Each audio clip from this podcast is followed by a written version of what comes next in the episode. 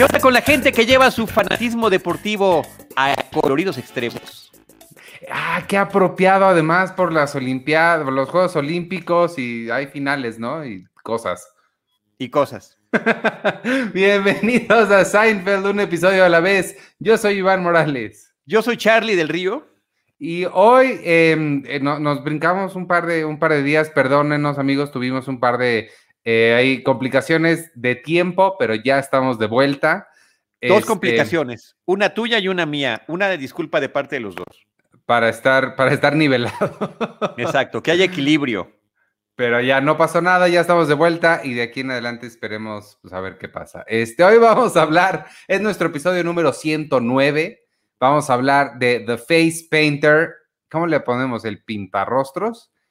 O el pintor de caras. ¿El pintor de caras? El Y- pintarrostro suena bonito, ¿eh? está bien, te lo voy a comprar en esta ocasión. Pintarrostros. Y fue el episodio número 23 de la temporada 6. Se transmitió por primera vez el 11 de mayo de 1995. ¿Qué te pareció? Me, me pareció muy divertido. Estoy, Sí, ¿no? quedé muy contento con este episodio. Lo que no estoy seguro es si es el 22 o el 23. Tengo esa pequeña duda. Siempre nos surgen estas dudas a la hora de estar en vivo, pero es el penúltimo episodio de esta temporada.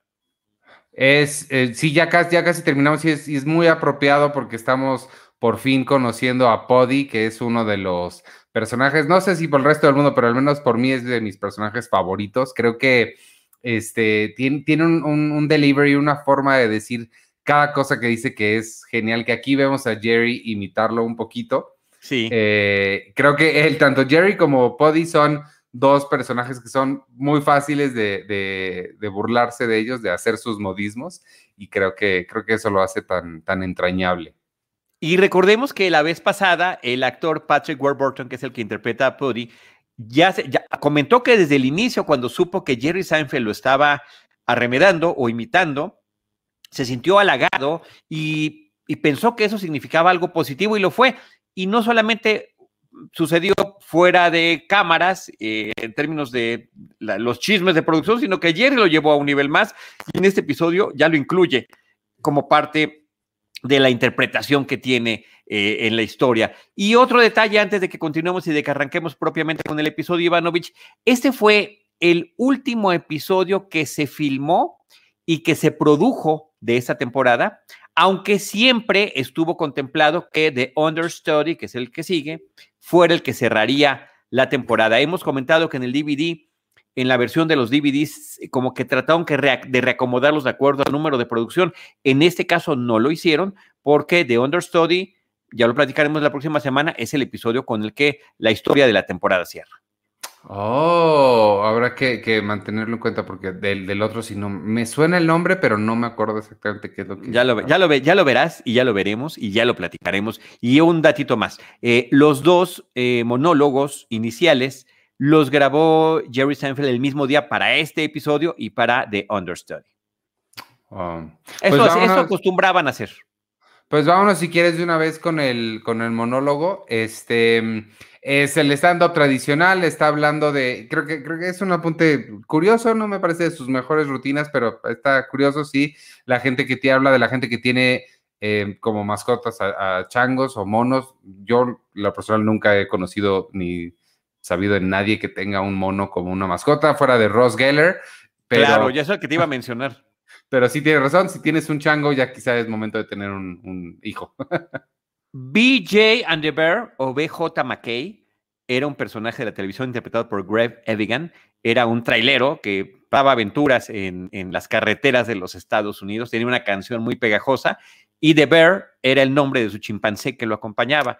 Eh, y pues bueno, obviamente hay que mencionar a todos los tarzanes, tanto los, eh, algunos de las películas como los televisivos, que también tenían a su mascota chimpancé. A mí me encantó el apunte, me parece que es muy simpático. Este monólogo sí me gustó muchísimo, porque dice, en el, en el, eh, voy a parafrasear porque no, nunca me los aprendo bien, pero dice, en el universo de las mascotas, si eliges tener un chango, mejor ya ten un hijo, o sea, ya estás tan cerca, o sea, ¿qué diferencia va a haber? Me encantó, me encantó el apunte. Y también el tema, ¿no? De que pues, de los primeros animales, eh, pues los perros y los monos fueron los que fueron los primeros astronautas, primeros, eh, sí, astronautas, ¿no? Navegantes de los astros, eh, fueron animales como perros y chimpancés.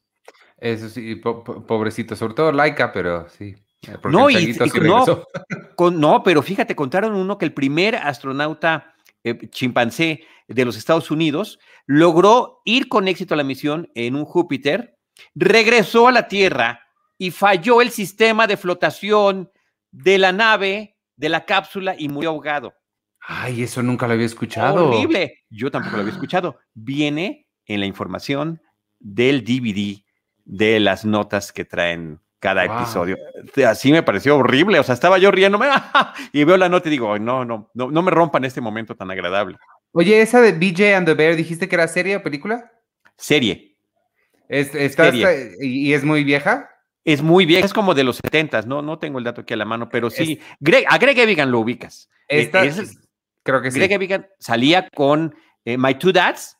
Ah, Él era, salía con Paul Reiser. El que no es Paul Reiser. El que no es Paul Reiser es Greg Evigan, también salió en programas de ciencia ficción. Lo que y de ahí, y perdón, dama, déjame, te digo rapidísimo, porque si no se me va el avión, mi tren de pensamiento se me escapa. Eh, de, de, de BJ McKay o de BJ McKay y Andy Bear sacaron uno posiblemente de los primeros spin-offs también de la televisión, porque había un sheriff con el que siempre tenía sus encontronazos y le hicieron su serie al sheriff, Sheriff Lobo. Ese sí, bueno, ninguno de los No, no, no, te estoy hablando de tiempos ancestrales, Iván. Lo que, pero a lo que yo iba, lo que quería decirte es que si estabas tratando de hacer algún tipo de cross promotion con el otro programa que ya tienes con el Salón Rojo, para que aprovecharas el, la cross promotion. Lo voy a hacer, lo voy a hacer apreciando tu generosidad. Pensaba hacer una pequeña mención al final, pero gracias, Ivanovich.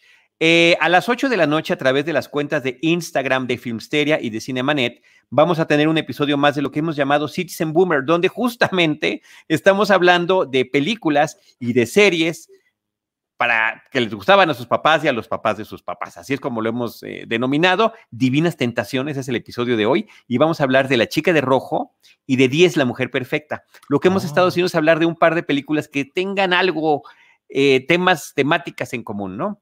Eh, esa, 10, eh, La Mujer Perfecta, fue, fue esa y Splash, ¿no? Las que están censuradas en Disney Plus. No, bueno, 10 ni siquiera debe de estar en, Disney Plus porque es una película, es una comedia para adultos. ¿Cuál es, ¿En cuál eh, estoy pensando entonces? Que tiene el pelo muy largo. ¿No es Bo Derek que tiene el pelo muy largo? No, es Daryl Hannah en Splash. Ah, entonces es Splash. es Splash. Y Bo Derek, pues fue un super mega sex symbol de los años 70, 80 y este, pues esta fue una película que también la supercatapultó, igual a Dudley Moore, que es el actor con el, que participa en esta película. Entonces, este, está buena, va a estar interesante. Pues ahí, a las 8 en Filmsteria y en Cinemanet en el Instagram. Ahí vamos a hacer estos eh, plática en línea. Ahí los, los veremos. Mientras tanto, vámonos a la ciudad de Nueva York a 1995, al carro de George, ya empezando el, episodio en forma. Está George en el auto con una novia nueva que se parece muchísimo a Jodie Foster, pero no es Jodie Foster. Eh, está hablando de cómo el papel de baño no ha avanzado, no ha tenido avances significativos en toda su vida. Eh, ella, este tema le parece fascinante y eso hace que George caiga perdidamente enamorado, como creo que a muchos nos ha pasado que tenemos alguna no con el papel de baño necesariamente, pero tenemos algún tema que a nadie parece importarle y de repente llega esa persona a quien sí le importa y tienes una conexión. Puede ser romántica o no, pero una conexión inmediata. Claro. Porque aquí hay otro raro como yo. Sí, es este tema de empatía y puede ser de cualquier otro tema o incluso el del papel de baño, que lo pueden ustedes utilizar, no creo que esté muy quemado. Puede uno decir, es que imagínense nada más, tantas cosas han avanzado tecnológicamente y el papel de baño es el mismo. Básicamente, es un tubo de cartón con papel enredado. ¿Qué más va a cambiar? Y eso que se hizo en 95 ya habían pasado muchas, muchas décadas de que se inventó, muchos, inclusive, sí, añísimos. Y ahorita, pues básicamente es lo mismo. O sea, el concepto elemental es el mismo. Habrá alguna ah, observación que hará Jerry e Elaine posteriormente, pero me parece que en este caso George tiene la razón. Y sí, efectivamente, esta chica eh, muy bonita. Eh, la actriz que aparece como el personaje de Siena se llama Kathy Silverstone, es el nombre de la actriz. A mí me, a mí me pareció divina, hablando de divinas tentaciones, muy bonita eh, y tiene muy buen rapport con George. Eh, al rato vamos a platicar de lo bueno que era y alguna de las ideas que le surgió para el episodio. bueno, se besan. No, estoy seguro si dije eso, que se terminan besando. No lo dijiste, no lo dijiste, pero se besan. Este, de ahí nos vamos a la cafetería. Está Elaine con, con Jerry. Eh, ella está muy contenta por la sopa que le acaban de dar. Llega el, chavo que limpia las mesas, que no es el mesero, es el que limpia. Ella el garrotero. Garrotero, que está muy buena la sopa y Jerry la critica porque eso a él qué le importa. En ese momento entra un personaje que se llama Alec Berg. Se, les da mucha, muchas gracias a su nombre. Dicen que tiene nombre como de, de personaje. Este, y se acerca con ellos y le intercambian Jerry y él la noticia de que se murió Jerry Fogel, a quien habíamos conocido, ¿no? Ya con, en el episodio del Peluquín. Exactamente. Sí, es justamente eh, John Lovitz el que interpretaba este personaje, eh, que había inventado que tenía cáncer justamente para generar alguna simpatía entre la gente conocida. Eh, Jerry, pensando que estaba enfermo, pues le regaló este tema del tupé y su cuidado de por vida. Y, finalmente pues resultó que no era cierto. Y entonces ahora que dicen, oye, se murió, este, sí, supiste, sí. Eh, y creo que no lo dijeron en este momento, ¿verdad? ¿Cuál fue la razón de su muerte? No. La dicen más, adelante. La dicen más adelante. Una observación sobre Alec Berg. Eh, ¿A quién se te hizo? ¿No se te hizo que se parecía a alguien? Sí. Eh, sí, pero no, no, justo a Paul Reiser, a Paul Reiser. A mí me pareció que era casi un doble de cuerpo de Paul Reiser e incluso la voz un poquito. Lo tienes que volver a ver y observar eso. Y ahorita que platicábamos de esa serie en la que estuvo Paul Reiser, Paul Reiser, que pues, creo que su momento más eh, de, mayor conocimiento mediático fue en Mad About You, en la serie, posterior a, My Two Dads, donde salía con Greg Evigan, el de BJ McKay. Este, sí, a mí se me hizo muy parecido. Y Alec Berg es justamente el nombre de uno de los escritores de la serie, de una, una, persona del equipo de producción, a quien de alguna manera pues, estaban también jugando con el tema de su nombre. No, a mí se me, no, a él no me recuerda. Se me hizo conocido, pero no sé, no, no, no, no lo pude ubicar a quién. Bueno, lo tienes que checar para que lo veas. Y yo hasta, hasta inmediatamente revisé a ver si de, era o no, porque dije, si fuera, pues tendría que salir en su papel de Mad About You porque ya había existido ese crossover entre eh, Seinfeld y Mad About You con Kramer. Lo, volveré a ver, pero no, de, entrada no me, no me recordó. Ok, ok. Eh, Lástima. Eh, Alec Berg le ofrece unos boletos para el hockey porque Jerry le menciona que lo vio en la televisión, en el, en, el partido de hockey, lo vio hasta abajo y pues les ofrece los boletos a Jerry y a Jerry porque él no los va a usar. Les dice, pues vayan ustedes y ellos se emocionan mucho. Se emocionan mucho. Jerry es muy agradecido. Le dice thank you. O sea, le dice gracias como en repetidas ocasiones. Pero aquí eh, eh, estamos omitiendo un detalle curioso que cuando lo ven de lejos dicen, ahí está Alec Berg. ¿No te parece muy prepotente? ¿No te parece que siempre es como muy engreído? Y sí, por lo que dice el tipo, tiene sus eh, lugares de palco para el equipo de hockey. pónganse de acuerdo con mi secretaria. O sea, es alguien que se ve que económicamente, profesionalmente le está yendo muy bien, ¿no? Y sentían ese aire de presunción que sin embargo se los derrumba cuando él mismo les ofrece algo que les encanta a ellos, que son estos pases para el partido de hockey, sobre todo en unas supuestas finales. Oye, déjame interrumpir rapidísimo para contestarle a Gonzalo Hernández. Nos está preguntando ya que si ya nos vamos a quedar en jueves. Eh, no, Gonzalo, nuestro horario va a quedarse igual los martes a las eh, nueve y media. Ahorita lo estamos haciendo para poder eh, no faltar esta semana también, pero el horario va a continuar igual, martes a las nueve y media y, este, y, ya, ese es el fin del mensaje. Muy buen mensaje, muy importante. Eh, de ahí nos regresamos al departamento, o nos vamos por primera vez en este episodio al departamento. Eh, Elaine, están otra vez Elaine y George, se están quejando de la gente que se sube al avión sin nada que leer porque sabes que lo que quieren es hablar. Me Elaine y Jerry. ¿Y qué dije? George. Ah, perdón, Elaine, y Jerry. Me encanta el comentario de Elaine que es, yo nunca voy a entender a la gente. Y Jerry, sí, son los peores. Eso. Exacto. La gente siempre en general. Pero sí, efectivamente, si no agarran el periódico, dices, oh, Dios mío, ¿no? O sea, que en tiempos donde no había no había teléfonos inteligentes ni otro tipo de dispositivo que pudiera mantener entretenida a la gente por hora y media o más en algún tipo de vuelo. Entonces, me parece que está, está, buena la, la observación. Sí, total, porque la gente que quiere platicar es la peor. Entra George cantando con unas flores en la mano, está eh, a leguas enamoradísimo, les cuenta que vio a Siena. Em, Jerry se burla de su nombre, le dice, sí, está saliendo con una crayola. Me gustó. Está muy, muy enamorado y tanto que incluso les dice que ya va a, Estoy saludando a Manuel, tú, tú ah, sigue con lo que estás diciendo. Estamos, yo por, para no interrumpir, decir, hola Manuel González, ¿cómo estás? Estoy haciéndolo así nada más. Pensé que me estabas deteniendo, pensé que algo había dicho mal. Seguido digo cosas mal, me da miedo. Este, ¿qué? Ah, y les confiesa que está listo para decir el gran te amo. Te amo. Que ahí creo que es un poquito diferente el I love you que el te amo. Siento que te amo es todavía más fuerte que I love you, pero le entendemos el. O sea que en español es más, se, entiende más contundente. Sí, porque I love you, siento que lo, puedes usar más fácilmente que un te amo. Yo, siento. Pues yo creo que más o menos ahí va. O sea, nosotros en español decir I love you en lugar de te amo. No, no, no, en general.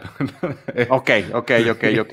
A ver, antes de, entrar en este tema, porque me parece que es, además fundamental en el episodio, el tema de en qué momento en una relación uno puede o debe o no decir te amo. Eh, la entrada de George me parece que es de las más bonitas que ha tenido en la serie. entra cantando, entra bailando, entra haciendo prácticamente una coreografía con este ramo de flores que tiene amarillas. Está como que se las va a dar a Elaine y Elaine se emociona, parece que las va a tomar y, se aleja y ella como que se disgusta. Está bueno, es un momentito, pero me parece que es un momento muy bonito de estos Ivanovich que encontramos en comedias, en, en, sitcoms, cuando ya el cast ya está más que integrado, donde ya se saben el, el rapport que hay entre cada uno de ellos, las dinámicas que tienen como actores y como personajes.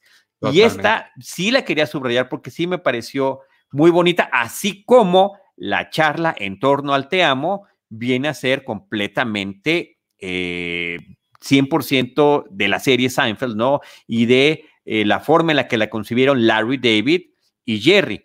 Y aquí aprovecho para subrayar que este episodio fue escrito por Larry David, es el que hace el guion. Hay un, hay un crédito de historia de, ¿no? Larry David y Fred Stoller, y al ratito menciono cuál es la parte que aporta Fred Stoller a partir, como siempre, es como casi siempre sucede en estos episodios, de alguna anécdota personal. Oh, eso es interesante. Me llama la atención que fuera eh, casi completamente de Larry David. Eso está. Así es, sí. De hecho, así viene Teleplay by Larry David, ¿no? Este es el guion de él. Historia de ella, ves que no está, tienen un pool además de escritores que están aportando ideas, pero pues las principales las dio Fred Stoller. Y sí, se siente ya la dinámica entre todos, ya se siente muy trabajada, se siente ya que, funciona sola, todos conocen perfectamente bien cómo decir las cosas y cómo van a responder los demás. Y sí, esa conversación de, es una gran movida de decirle que, que, amas a alguien. ¿Y qué tan seguro estás de que te va a responder lo mismo? 50-50, eh, 50-50 eh, se me hace un poco peligroso. O sea, toda esa dinámica creo que es muy, muy, muy bien. Y sigue siendo vigente hasta nuestros días. Sí, no, bueno, eso... Eh, ¿En qué momento de una relación que está empezando, que se está empezando a volver constante, se debe decir te amo, debes esperar a que te lo digan, eh, cómo funciona y qué pasa efectivamente. A mí, me da terror, terror absoluto. Eh, me daba en, en, esos momentos y dices, y si soy el que lo digo y no me responden, pues sí, es para ir a aventarte, ¿no? Meter la cabeza al excusado ahí como avestruz. Sí, claro, si eres Ted Mosby, lo dices el primer día. Sí, este, quienes nos estén escuchando, no lo digan el primer día, no es conveniente. Creo yo que ni siquiera en el primer mes. pero Obviamente depende de cada, de cada relación, evidentemente. Estamos bromeando con eso, pero sí, sí es un tema y me parece que está padre cómo, cómo lo subrayan. Además, les cuenta la razón por la que se sintió identificado. O sea, reaccionó perfectamente bien a estas elucubraciones, a estas reflexiones que tiene George. El, del papel de baño ya en algún otro episodio ya lo había mencionado. Y aquí pues tuvo mucho eco con ella que estaba muy sorprendida. ¿y qué le dijiste? Pues que no ha cambiado. Y Jerry dice, pero se ha cambiado. Es más suave, más suave. Hay de diferentes colores, de diferentes colores, con más hojas, más hojas. Y ahora, ahorita le añadirían hasta olor, hay unos que huelen a almendras. Claro, ya vienen con dibujitos, puedes encontrar papel de baño de Star Wars, de los Simpsons o de lo que quieras. Sí, es igual que las piñatas. Siento que es algo raro en, donde tener la imagen de algo que te gusta, por lo que sucede con él. Y es igual que las piñatas, porque si tienes una piñata de Bart Simpson es porque odias a Bart Simpson y lo quieres destruir. Exacto, exacto. Sí, eh. es pegarle algo que te, porque te regalan una piñata de lo que te gusta, pero la vas a destruir. Es raro. Es un concepto extraño. Y, bueno, el papel de baño lo vas a usar para cosas. Bueno, ¿qué tal ese papel de baño que dice The Dark Side, no? El lado oscuro. Me encanta también George porque termina diciendo eh, solamente lo ha dicho una vez a un perro que inmediatamente se fue.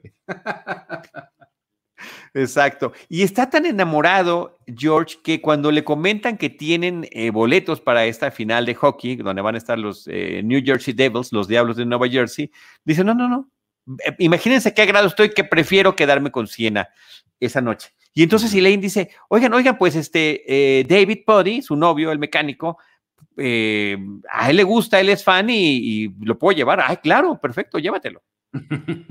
no sabe lo que le espera. No eh, sabe, nadie sabe lo que nos espera. En ese momento entra Kramer, le ofrecen a él ir al, partido. Este, entonces termina, van a terminar yendo eh, Elaine, Buddy, Kramer, George y Jerry. Este, Y nos enteramos también de que la novia de George trabaja en el zoológico. Sí, y que les puede ofrecer algún tipo de, tour especial y obviamente también el primero que termina aceptando es este es Kramer. Menciona eh, además a Diane Foss, que fue esta mujer que estudió a los gorilas, que hay un libro, hay una película, Sigourney Weaver era la que la interpretaba, no me acuerdo si hasta nominaciones al Oscar tuvo esa cinta. Seguramente. Es de esas como históricas que sí tienen, ¿no? Este, temática eh, social, eh, de, sobre la naturaleza, eh, personaje de la vida real, sí, yo creo que sí debe de tener. Seguro.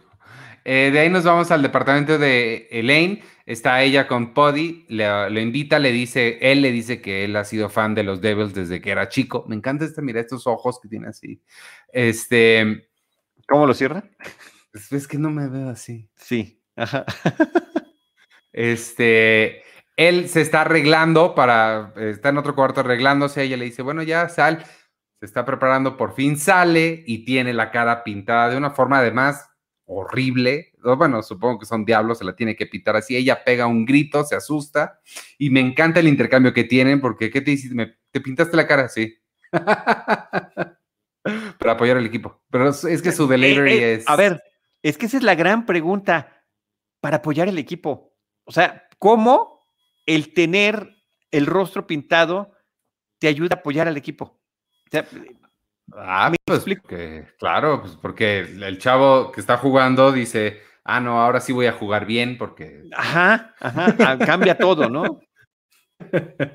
Fíjate que eh, en todo tipo de fanatismo hay gente que le gusta expresarse con los eh, uniformes, vestuarios, looks de la gente que admira, quien se viste como su estrella de música o de rock, eh, los de los deportes, por supuesto, que me parece que es el ejemplo más claro, eh, pero también eh, con nosotros que somos fans de gente como yo, de la ciencia ficción, del horror, los disfraces, los costumes, ¿no? el, cosplay famoso, a, mí, no, no, sé, no se me antoja, me siento incómodo si estoy en el, en el disfraz, pero lo entiendo y está padre y me encanta que haya esa vibra de, este asunto. En el caso de, de, pintarse, eh, nada más te cuento rapidísimo, les comparto a todos una anécdota. Fui a una convención de Star Trek de Viaje a las Estrellas en Las Vegas.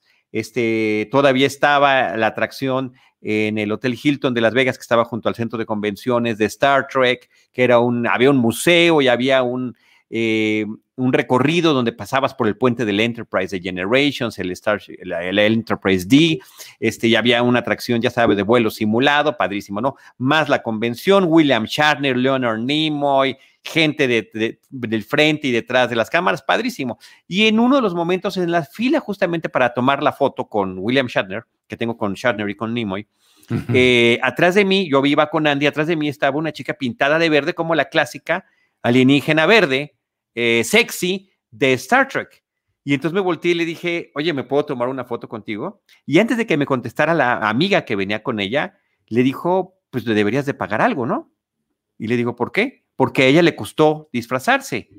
Y, eso, eso tiene un costo. Entonces le tuve que yo explicar a, a esta niña que estábamos en una convención de Star Trek donde el sentimiento de unidad, que es lo que se está, que, es lo que proyecta este espíritu utópico del universo creado por Jim Roddenberry, pues estaría como en, contra de eso, ¿no? No, no es que me dé, yo iba, yo iba de, de consejito sport, ¿no? Era, la, era de noche, estábamos en Las Vegas, ¿no? Y este, y pues yo nada más quería, quería mi foto, pero fue como un momento así, me pareció súper incómodo y, de sentir algo muy triste que es la misma gente que viene no está entendiendo el mensaje que nos están queriendo transmitir. Al final la chica pitada me dijo, sí, vamos a tomarla, pero pues ya creo que ya todos estábamos así con cara de, qué incómodo momento. Pero la que dijo eso fue amiga de ella. La amiga, la que venía con ella, o sea, fue la que se puso como su abogado. Qué sangrona. En cómico no pasa eso. Sí. te piden que pidas permiso, que no sea, o sea, que ya sabes, el famoso consentimiento. Pero oye, para eso están. O sea... Eh, que además es evidente y me parece que es absolutamente correcto. Por eso me volteé y le pregunté, ¿me puedo tomar una foto contigo? Digo, no es lo mismo que si voy en el centro histórico. Claro. o, no, y ves a los disfrazados, pues bueno, sabes que cobran por eso y que lo están haciendo por eso. Sí, Pero bueno, en fin, eh, eh, nada más para hacer el comentario sobre, no nada más hay face paint, hay body paint inclusive, cuando algo realmente te gusta, ¿no? El chiste es que a Elaine no le gusta nada, le dice que eso lo hace la gente loca. Este, tocan la puerta en ese momento. El primero en abrir, por supuesto, que es Kramer, y, ya te, se imaginarán el despapalle que hace por ver la cara pintada de, de, Buddy, pero pues hay que apoyar al, equipo, ¿no? Hasta así parece entenderlo dentro de la locura. sí, parece que lo entiende muy bien Kramer. Este, dice, sí, hay que apoyarlos. Y en ese momento empieza a gritar, como gritan los fans ya en el estadio, ¿no? Y, estos, todos los tres se voltean a ver porque hasta Kramer le parece exótico lo que está haciendo este cuate. Sí. Eh, llegamos al, al, partido, ya estamos ahí en el, se ve el Madison Square Garden desde afuera, está la escena adentro, están jugando, está Poddy pegado junto al vidrio, gritándoles y gritándoles, todo el mundo le pide que se siente, él cree que es porque están celosos y porque le van a los Rangers, no se da cuenta que, está, que les está dando vergüenza a todos los demás. Sí, no, y las caras que se echan Elaine y, y, Jerry de pena ajena son, son geniales. Sí. Eh, de ahí nos vamos al carro de George, está él con eh, Siena. Eh, le, dice que él prefirió venir con ella a irse al partido, tuvo chance, pero no, porque te amo. Y ella le contesta, tengo hambre, vamos a comer. le cambió el tema por completo. Eh, sí, buenísimo. Entonces, pues obviamente se queda en absolutamente shock este eh, eh, George después de esa reacción que era justamente la que no estaba la que no estaba esperando. De ahí cortamos a la calle. Se supone que el partido ya terminó. Viene eh, feliz, brincando como niño de que ganó su equipo y está tratando de restregárselo a Kramer, que, que es el que va junto al hijo. A ver, aguanta, aguanta, todavía va a haber otros tres juegos. Este, esto, puede, esto puede cambiar todavía. En eso, Poddy va a cruzar la calle no se fija, se, cruza sin fijarse, al coche da un enfrenón y este, él se acerca a la ventana del pasajero, que era la que le quedaba cerca, a gritarles. El que está en el, en el asiento del pasajero es un sacerdote, eh, aparentemente latino, y el otro le dice, ah, tienen que fijarse porque aquí somos los débiles, nadie se mete con los diablos. Y le empieza a hacer caras y el padre, oh, el diablo, lo dice en español que por cierto el actor es de ascendencia italiana, ah, por eso este, el, acento no se nota latino, eh, se nota como de alguien que habla inglés y que está tratando de decir algo en español. porque dice el diablo, el diablo. Sí, porque no hay latinos en California, entonces no tenían forma de controlar. Exacto, exacto, esa, imagínate, a mí siempre me da mucho coraje eso, o que no chequen este, cómo se dicen las cosas, habiendo tanta gente de habla hispana alrededor. Sí, totalmente. En fin, entonces el diablo, Dios mío, el diablo. Queda impactado este pobre sacerdote que era el que iba de, copiloto en este automóvil. De ahí nos vamos a la, cafetería. Eh, Jerry eh, le repite a George lo que él le acaba de platicar, suponemos, de lo que le contestó Siena en el carro. Y esos malditos te amos de regreso. Me encanta esa frase también. Es que sí, sí, es una cosa muy, muy complicada. George le dice, es que de un te amo no, no regresado, ya las cosas empiezan a deteriorar muy rápido. Es, es imposible regresar de eso si tú le dices te amo a alguien y ella te contesta que tiene hambre y jura George nunca volverle a decir nadie que la ama. Sí, este, ah, bueno, la, frase también me parece así, el, completa, eh, genial la forma en la que lo está planteando George. Dice, no puedes estar en una relación donde le dices a una persona te amo y la otra te dice tengo hambre. Este, y dice Jerry, a menos que estén casados. claro. y después dice George, o sea, ¿quién va a querer estar con una de esas personas que te ama? Dice, nadie quiere a alguien que te ama, ¿no? A la gente odia eso. pero suena irónico, pero sí es cierto, cuando si estás con alguien que como que te quiere más, pues, como que es incómodo, finalmente, si no hay esa reciprocidad. Sí, claro. A eso es a lo que lo están refiriendo, pero me encanta cómo lo mencionan. Oye, Manuel González nos está haciendo una observación. Dice que si ubicamos a las dos personas que están detrás de Podi en el juego de hockey, justamente los que le están pidiendo que se vayan a la calle, dice que son Fred Stoller, el guionista, y Kenny Kramer, que es el, el individuo ex vecino de Larry David, que, en el cual está inspirado el personaje de Cosmo Kramer. Oh, no, yo no sabía ni lo vi. Gracias por el dato. No, yo tampoco me fijé. Este, de ahí, pues, entra, entra Kramer, les comenta que ya fue a tomar el tour de la novia de George al zoológico y les cuenta la historia de un chango que lo estaba viendo y cuando nadie se fijó, el chango agarró una, una cáscara de plátano y se la aventó. Entonces, ¿qué hizo Kramer? Hizo lo más razonable que haría cualquier persona, que es aventársela de nuevo porque él empezó y no pudo evitarlo, claro, dice. Claro, ¿Qué le pasa? Em, también lo que le dice a Jerry cuando entra está muy bueno. Le dice, hey Jerry, tú eres un tipo listo, ¿verdad? Ninguna, no hay ninguna duda al respecto. No question about it. Eh, y ya le cuenta toda esa historia del chango. Bueno, Fred Stoller, justamente el que nos está mencionando Manuel, que es el que está detrás de los personajes en el, en el juego de hockey, eh, tiene esa anécdota personal, que cuando él era niño, lo llevaron a un zoológico que se llamaba Monkey Jungle y ahí vio como un señor, un adulto, le estaba aventando piedritas a, un, a los changos. Y entonces cuando alguien del zoológico le dice, oiga, señor, ¿qué está haciendo? El señor dijo, es que él empezó.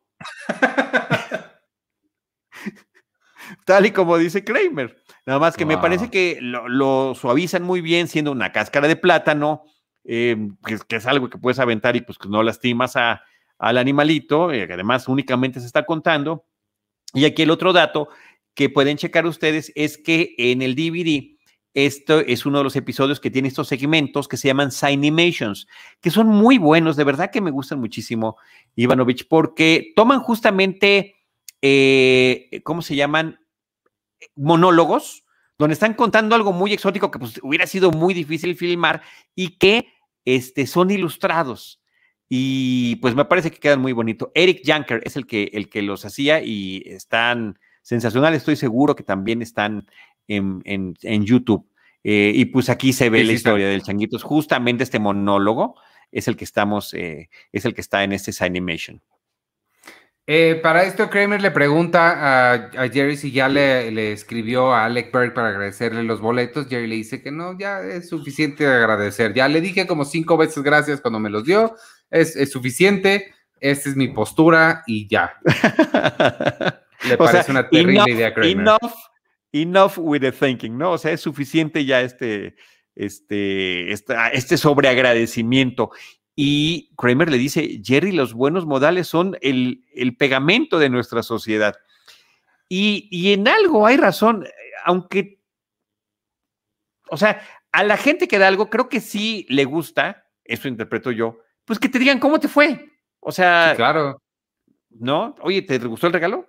Nada más para saber si te gustó, disfrutaste de la función, les fue bien. No significa que lo exijas de ninguna manera, por supuesto, pero es muy bonito cuando hay ese pues, especie de seguimiento. En eso que llama, ¿no? El pacto social del que está hablando este Kramer. Ahora, la pregunta para ti es, nosotros vamos a muchas funciones de prensa. Después de la función de prensa, ¿les escribes a todas las, personas de distribuidoras para decirles que, te les tuvo, que fue, que gracias y así? No, yo estoy esperando que ellos me escriban para ah, agradecer mi asistencia. Ok.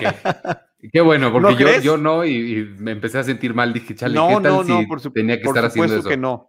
No, bueno, en este caso además no es un favor, es una relación, cada uno está cumpliendo con su actividad profesional.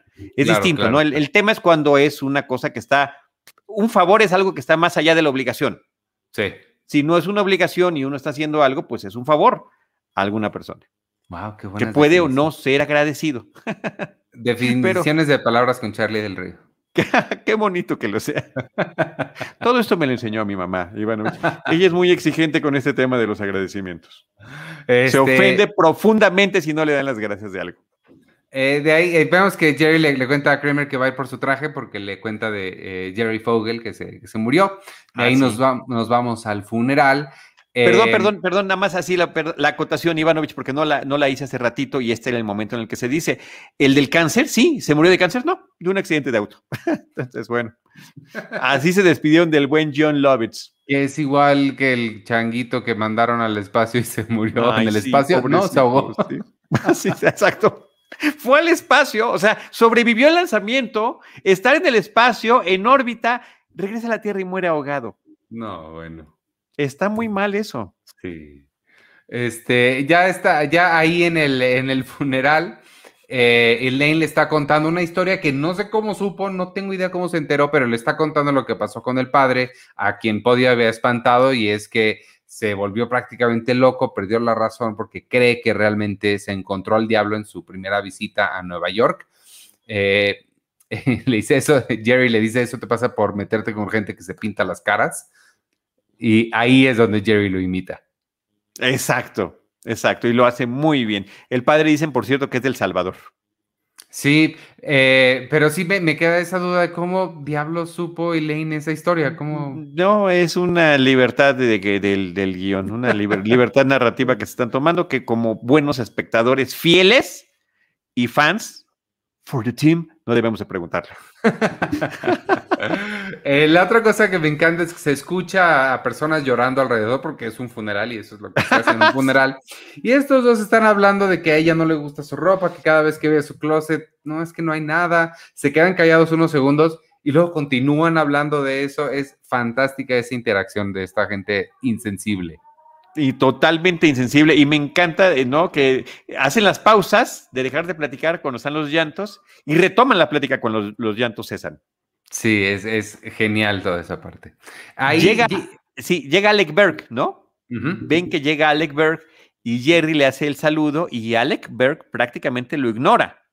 Va y se sienta del otro lado y Jerry le pregunta ¿viste eso? ¿Qué tipo de, de ola fue eso, no?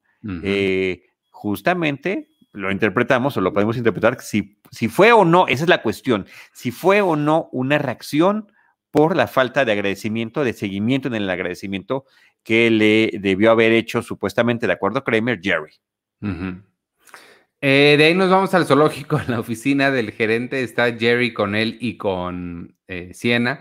Eh, le dice que están teniendo un problema con Barry, el chimpancé, desde el altercado que tuvieron y le piden a Kramer que le ofrezca una disculpa al chimpancé.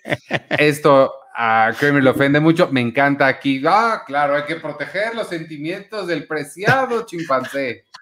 Toda esa parte sí me encantó. ¿Qué pasa con mis sentimientos? Le dice. Él dice, es un primate inocente. y dice Kramer, yo también. Sí, eso.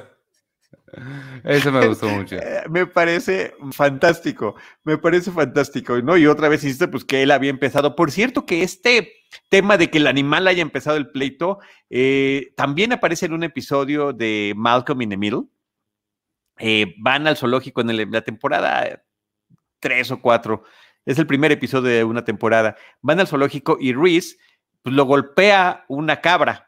Y entonces él empieza a molestar a la cabra también. Y el resto del episodio se la pasan persiguiéndose la cabra y él por todo el zoológico. Y él lo que Reese, pero Reese es un niño. Y dice, pues es que él, él empezó. Oye, nos está preguntando Manuel González, ¿Siena trabaja en el New York Zoo? ¿Existe? Esa respuesta sí me la sé. Hay dos zoológicos en la ciudad de Nueva York. Uno está en Central Park y el otro está en Brooklyn.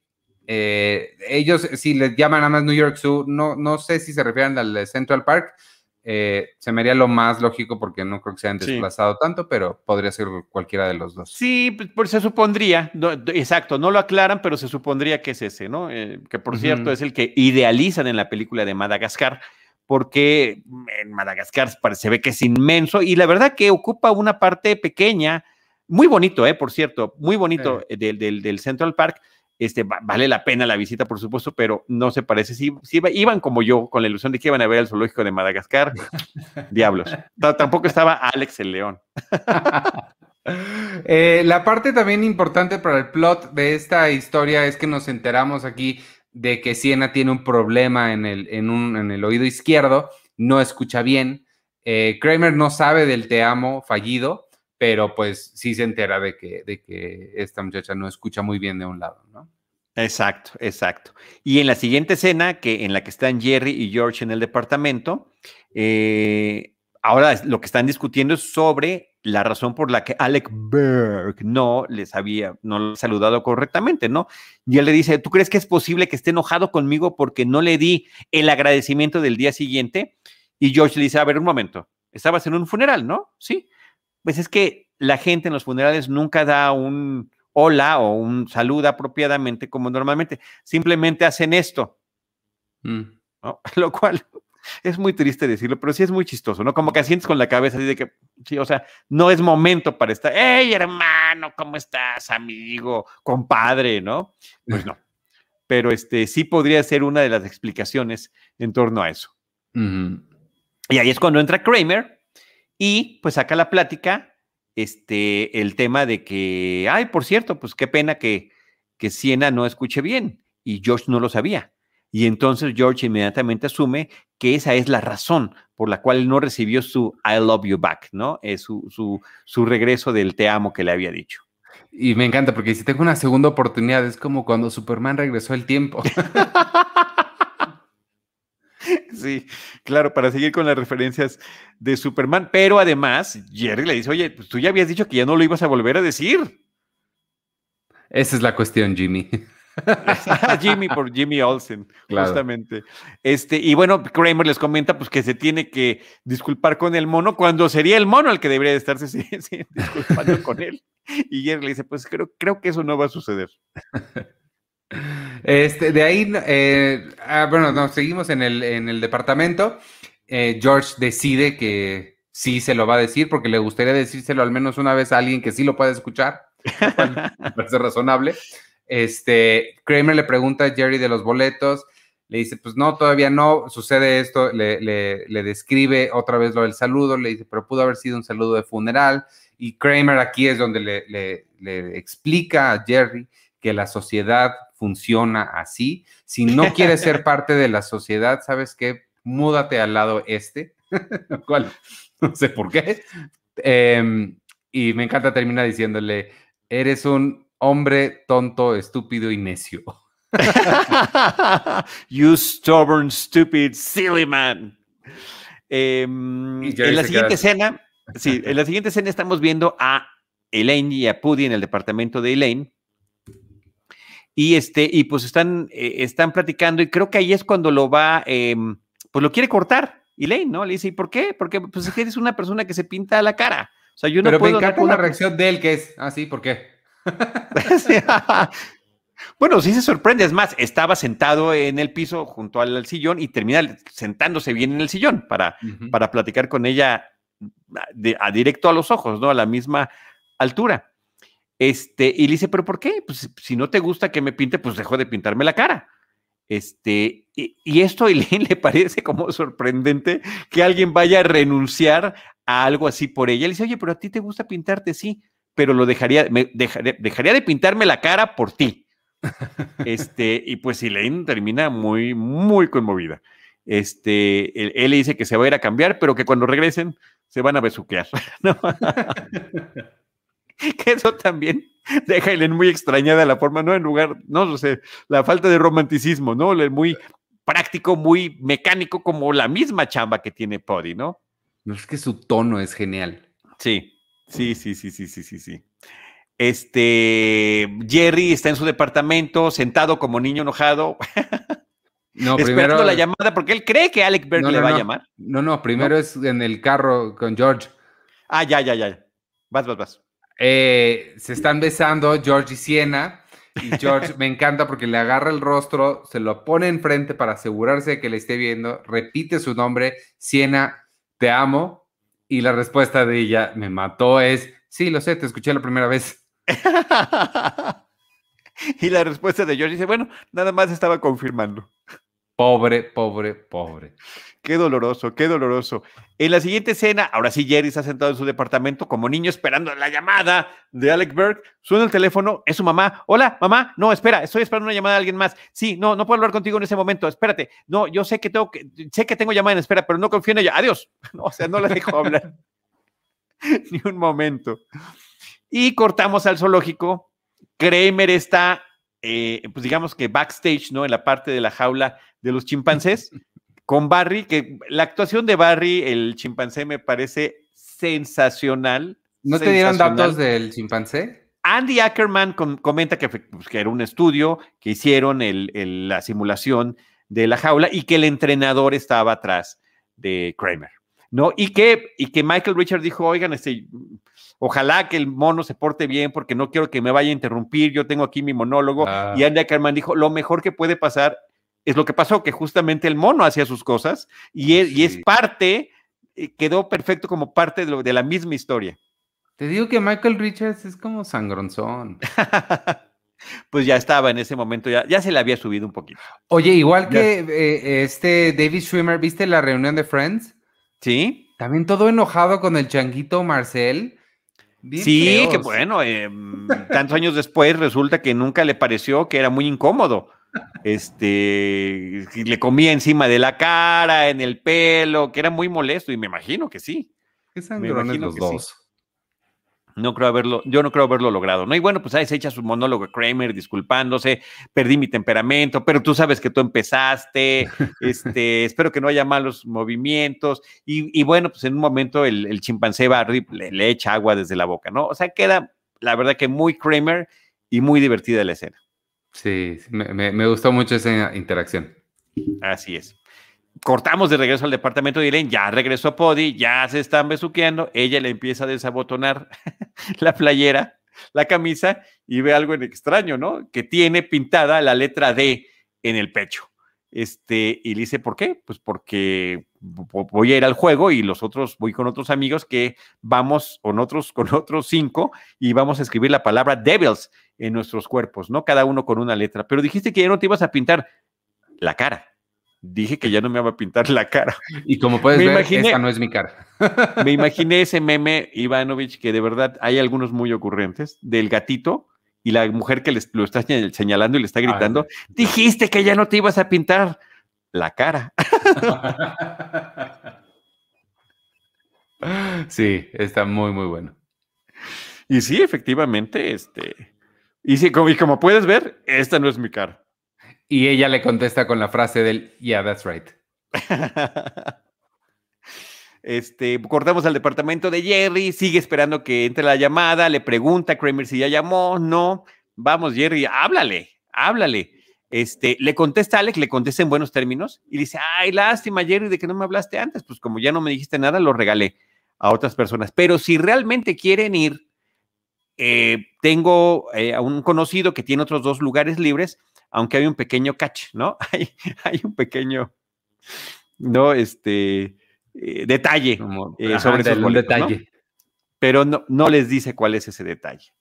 Eh, en la siguiente escena, pues ya estamos viendo el, el, el, Madison Square Garden, los lugares se ve que son hasta atrás, y justamente está sentado, están Jerry y George con David Poddy y con sus otros amigos. Y este, y pues cuando tienen que apoyar, pues tuvieron que pintarse también una de las letras, se tienen que quitar las camisas y estar ahí con el, con el torso desnudo, cada uno con una de las letras de Devils. Por supuesto que George, perdón, Kramer y, Jerry no tenían el mismo entusiasmo que el resto de los fanáticos de los Devils. Que yo esperaba, esperaba que Kramer sí lo tuviera, pero no. Kramer, pues sí, que a lo mejor se hubieran puesto en el mood, pero realmente estaba como sorprendido, ¿no?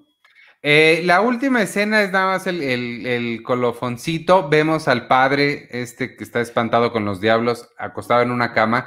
Esta me gusta mucho, siempre la, recuerdo también porque es de esos juegos visuales que lo hacen muy bien.